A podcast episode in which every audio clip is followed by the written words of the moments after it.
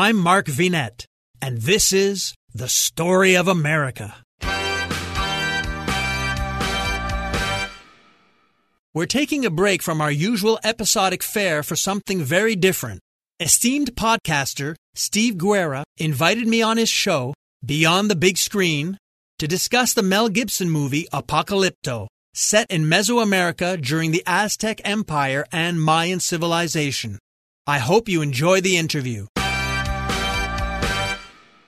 I am very happy to be joined by Mark Vinet, and we are going to talk about the incredible movie Apocalypto from two thousand six. This is really truly one of the greatest movies of all time, at least in my opinion. We are going to talk about the history and the real background behind this amazing movie. I will set this up just a little bit before we dig in uh, into kind of the nitty-gritty of this movie. But just kind of a ten thousand foot view, um, base, ap- Apocalypto is a movie set in approximately fifteen hundred C E, Mesoamerica. The film uh, was directed, written, produced, and um, uh, all of the above by Mel Gibson.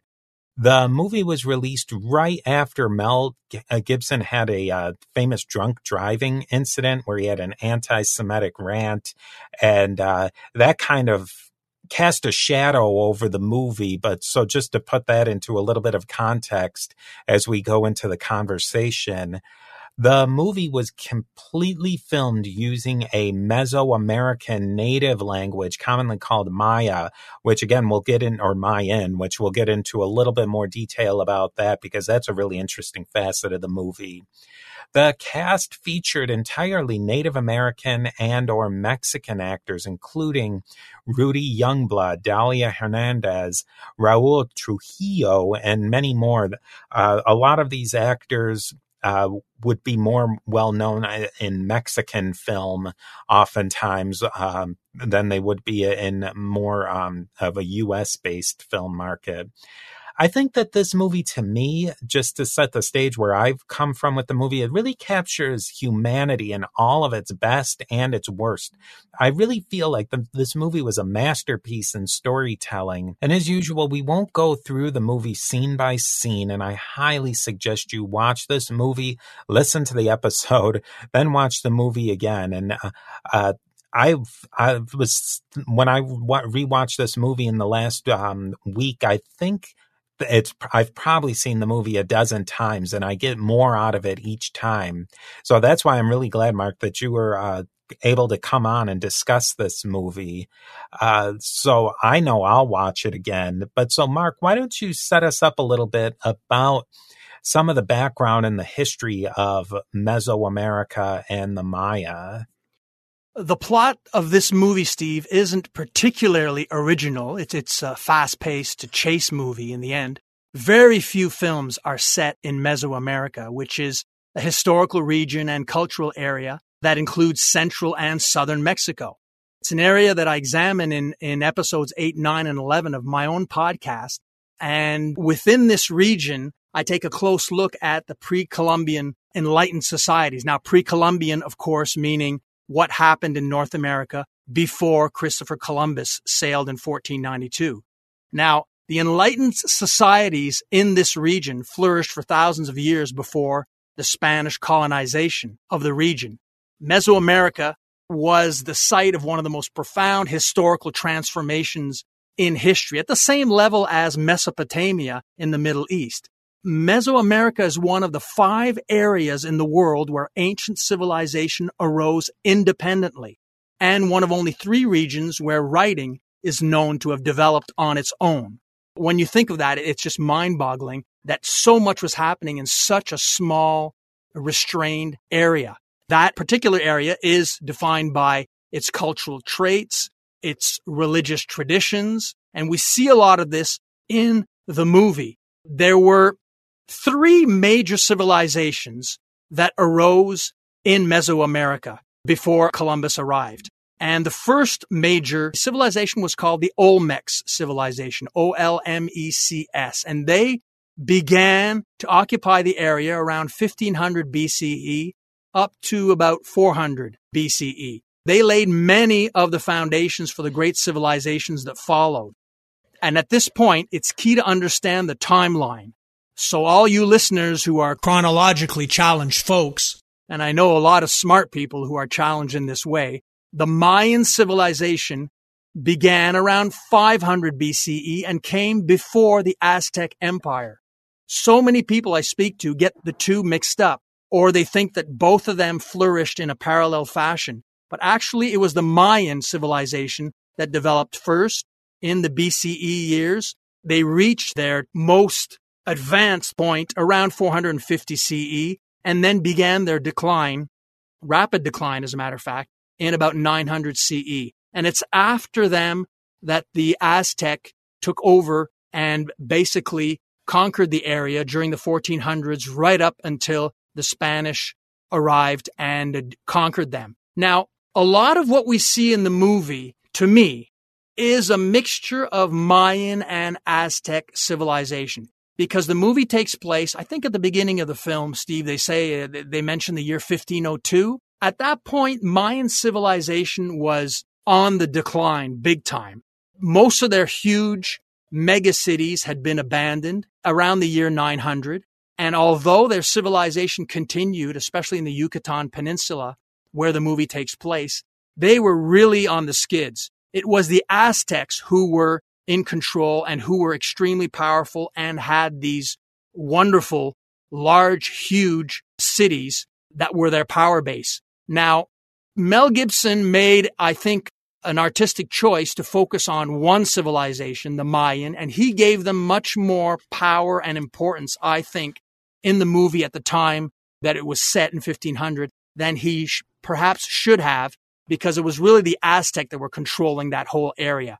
So he Hollywoodized the, the history a bit, but to great effect, because, as you know, if, if a film just goes left and right in different directions, then the audience often has difficulty following. But when Mayan civilization began encountering difficulties in the ninth century, we still don't have an accepted theory that explains their collapse. But a lot of the reasons that have been proposed, we see in the movie. There's rebellion, there's civil war, there's overpopulation resulting in severe environmental degradation, and there's drought.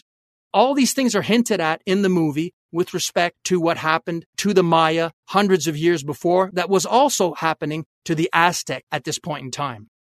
It's a big movie, and I think um, maybe a good place to start is that they kind of set up a juxtaposition between the village where um, the main character lives and the big city, and it's kind of a hero journey of the main character going from a village life that's really very hunter-gatherer, and then they show this complicated and complex city. Was that kind of how the the society was organized back then? Were there bands of hunter-gatherers living parallel to extremely sophisticated city dwellers? Yes, there were, especially uh, during the uh, the Aztec years. The main city, the capital city, Tenochtitlan, it was built and structured in a way that it was not controlling its territory by force, but more by allowing the cities to run themselves, to be in control of their own internal affairs, but by giving tribute a few times a year to the uh, the capital city. So as long as they got their tribute, that's what was important to the Aztec. The Mayans had more of a hands-on approach, and that included not only the villages, but also other city-states. So, yes, that is a realistic way of presenting how the uh, civilization was structured. You had enormous, highly developed and advanced and sophisticated civilizations and prosperous cities alongside smaller villages. Hi, everyone. If you've been injured in an accident that was not your fault, listen up. We have legal professionals standing by to answer your questions for free. Call now and find out if you have a case and how much it's potentially worth. Call eight hundred, two one eight, six zero one zero. I'm here with spokesman John Wolf. So, John, tell everyone listening who should call right now. Well, Maria, first off, thank you for having me here. It's always nice to answer the listeners' questions. Now, as far as who should call in, Anyone who's been injured in an accident and think you deserve compensation, give us a call right now. eight hundred, two one eight, six zero one zero. You'll find out if you have a case and how much it's potentially worth. Thanks, John. You heard it, folks. Take advantage of this opportunity and call now. eight hundred, two one eight, six zero one zero. Advertisement sponsored by Legal Help Center. May not be available in all states. From what I've read, even the, over the course of, you know, my years of adulthood, you know, just picking up on articles here and there along the way of um, Mesoamerican archaeology, it seems to have drastically changed over the years, and things that they thought for sure a couple of years ago get completely blown out of the water with new evidence. What was the general character, I guess, of what we know, at least uh, as of today in twenty, late twenty twenty, early twenty twenty-one? What do we know about the sophistication level of their cities and maybe a little bit of how they were organized?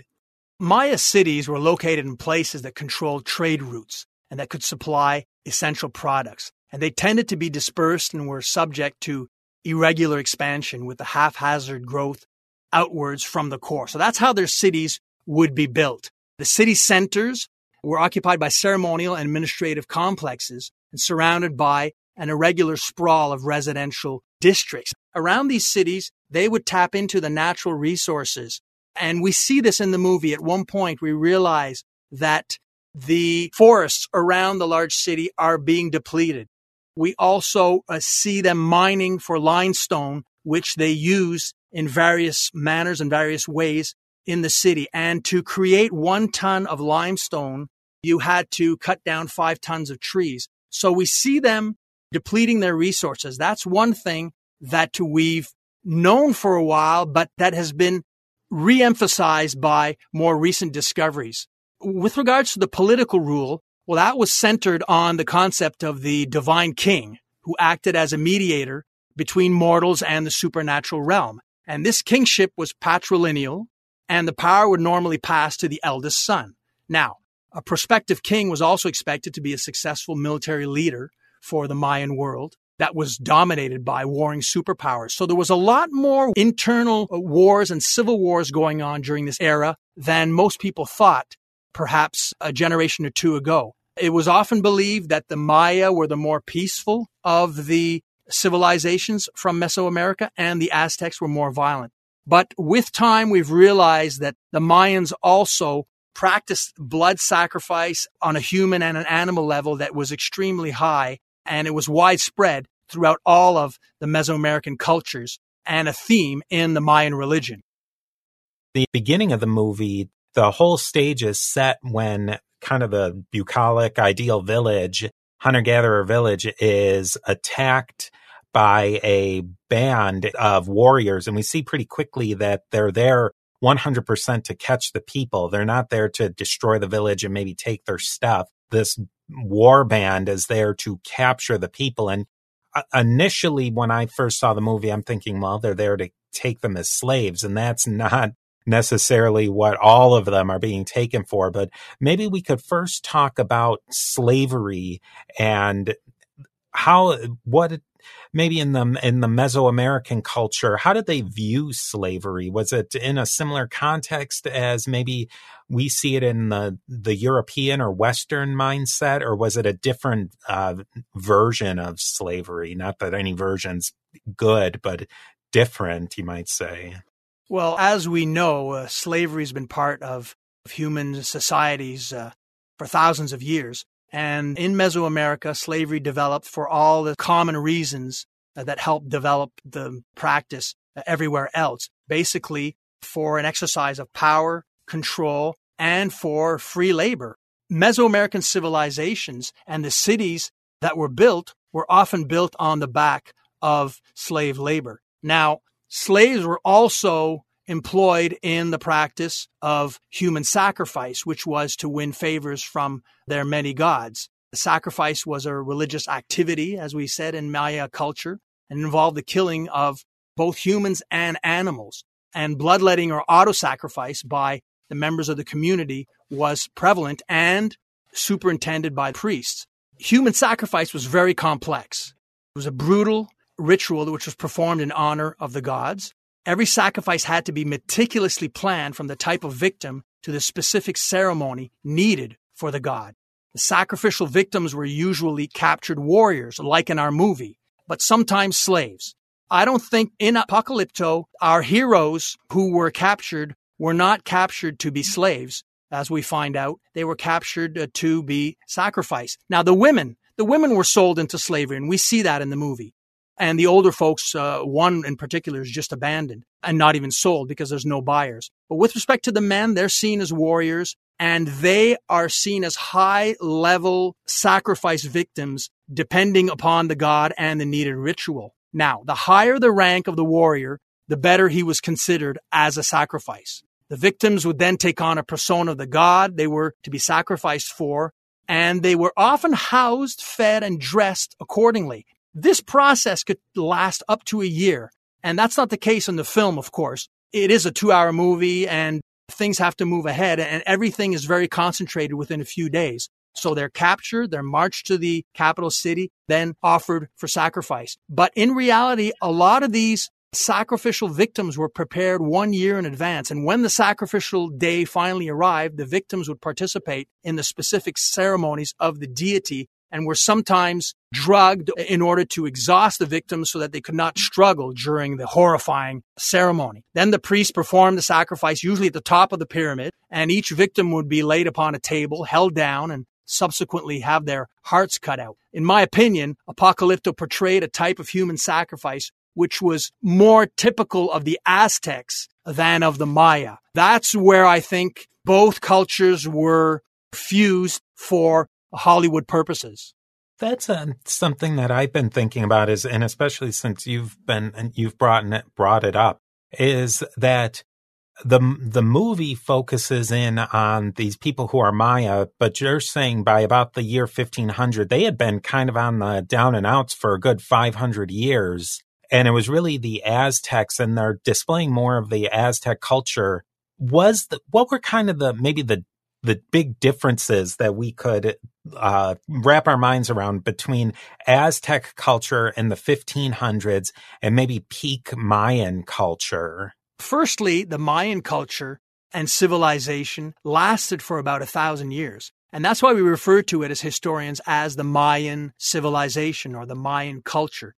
The Aztecs was much more concentrated and didn't last as long, and we refer to them usually as an empire, the Aztec Empire, which was an alliance of three city-states that ruled the area in and around the Valley of Mexico from fourteen twenty-eight until fifteen twenty-one, when they were defeated by the Spanish. Now, many folks think that it was just a few hundred Spanish soldiers with modern weapons who conquered the great and mighty Aztec Empire. In actual truth, it was the Spanish conquistadors who allied themselves with the many, many Aztec enemies who were native of the area and decided to all join together and defeat the empire. And that's what actually happened. But the Aztec were very controlling, and they were often viewed throughout history as more brutal or more brutes than the Mayans. And I think that's one of the reasons why Mel Gibson preferred telling the story of the Mayas instead of the Aztec. I think he saw the Mayans as being a bit more sophisticated in their culture than the Aztecs. Uh, for example, the Aztec military leader, Tlacael, who was the leader of the capital that I mentioned, Tenochtitlan, he was the principal architect of the Aztec Triple Alliance and hence the uh, Aztec Empire.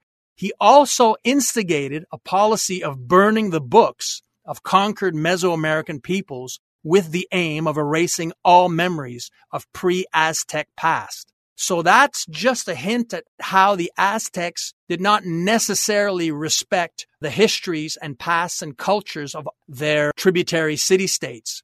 So that was actually an Aztec who planned the book burning? Yes. It's not discussed very much in history. No. What's usually discussed is the Spanish who eventually, the Spanish priests and clergy who eventually burned Mesoamerican books. But ironically, before the Spanish arrived, Aztec leaders were burning books themselves. So we can see clearly that burning of books is a kind of universal when it comes to wanting to erase the history of conquered peoples.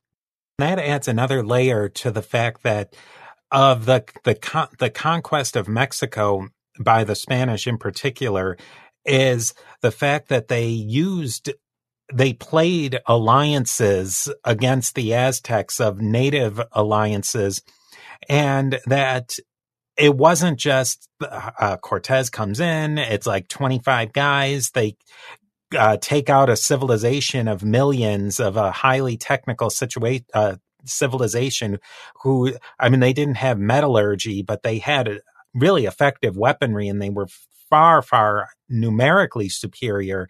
It really, the the standard telling that you might get in your um hel- your elementary or even your high school education of the conquest of Mexico, really, it takes away the agency uh, of the the Mesoamericans and the, the Aztecs.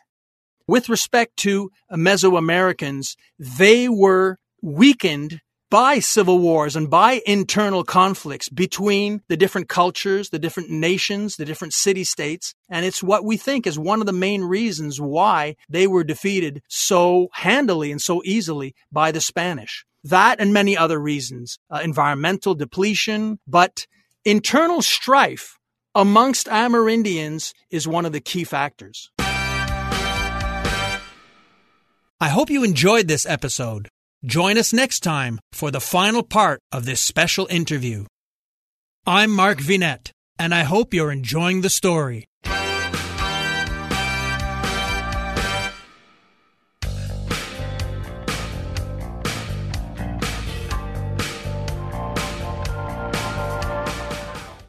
Doctors endorse it, nutritionists recommend it, and customers love it. Calotrin Healthy Weight Loss. Ron in Texas lost thirty-five pounds. Marie in Pennsylvania lost one hundred seventeen pounds with Calotrin.